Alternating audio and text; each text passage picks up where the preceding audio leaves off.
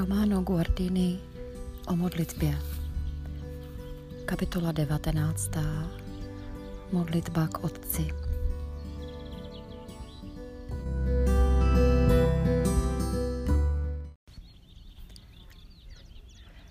Teprve skrze Krista dojdeme k Otci. Chceme-li mluvit o Bohu Otci správně, musíme vlastně dodat. Mám na mysli toho, koho míní Kristus, když říká můj Otec. Ne tedy nějaké neurčité božství, jehož působení občas pociťujeme pod hvězdnou oblohou nebo v některých událostech. Nýbrž posvátnou tvář, jež se poprvé odhalila v Kristových slovech a jež zůstává odhalena jen potud, pokud se člověk vírou drží těchto slov. Tvář, o níž řekl Kristus, kdo mne vidí, vidí Otce. Je to onen pocit posvátného řízení a věčného domova, který se prostírá kolem Krista a který mizí, jakmile se od něho vzdálíme. Chceme-li jít k Otci, musíme tak činit společně s Kristem. Oslovovat ho Kristovými slovy, hledat ho a myslet na něho podle smýšlení Kristova srdce. To není nic umělého a násilného, nýbrž je to skutečnost věčného Božího řádu. Že Otce nalezneme jenom na té cestě, po které k nám Kristus od Otce přišel, a že se k němu přimkneme a pocítíme jeho blízkost tehdy, když si zachováme vztah ke Kristu. Proto je nezbytné, abychom se neustále zabývali Ježíšovým životem, vmýšleli se do jeho bytosti, brali si k srdci jeho slova. Nelze být křesťanem a nezabývat se Kristem.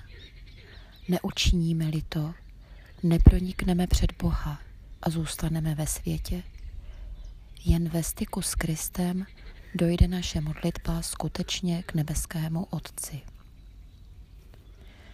Pán nám dal jednou provždy formu a vzor modlitby k Otci, když svým učedníkům, kteří k němu přišli a prosili: Pane, nauč nás se modlit, jak i Jan naučil své učedníky.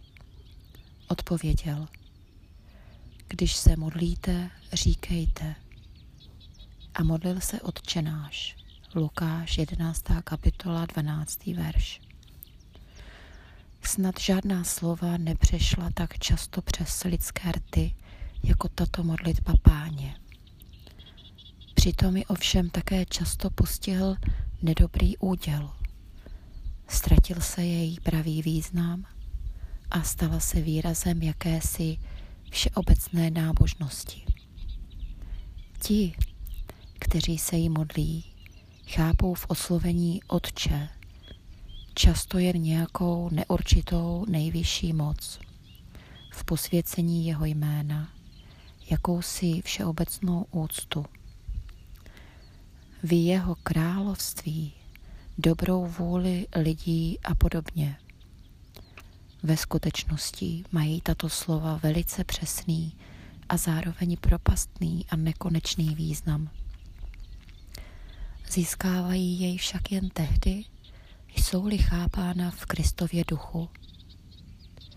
Otče náš nám zpřístupňují poučení, která jej obklopují v Matoušově evangeliu a která nazýváme horským kázáním. Je osvětlován podobenstvími, jimiž Pán vykládá poměr Otce k lidem, jako třeba podobenstvím o ztraceném synu. Aby se stal živou cestou, která nás povede k Otci, je nutno jej chápat v této souvislosti. Pak teprve před námi zasvitne Otcova tvář a pocítíme jeho srdce. Protože je modlitba Páně bohatá, pravdivá a prostá zároveň, potkává ji snadno i jiný osud. je vyslovována bezmyšlenkovitě, bez úcty a bez vnitřního porozumění. A to se děje tak často, že je přímo nutné vyslovit varování, aby křesťané cítili za toto posvátné Kristovo dědictví odpovědnost a měli je v úctě, především sami u sebe, ale také o ostatních. Mají se jí modlit usebraně, přemítavě a vkládat do slov své srdce. Jenom tehdy jim Otčenáš otevře přístup do domova, který nám Ježíšova láska přichystala u Otce.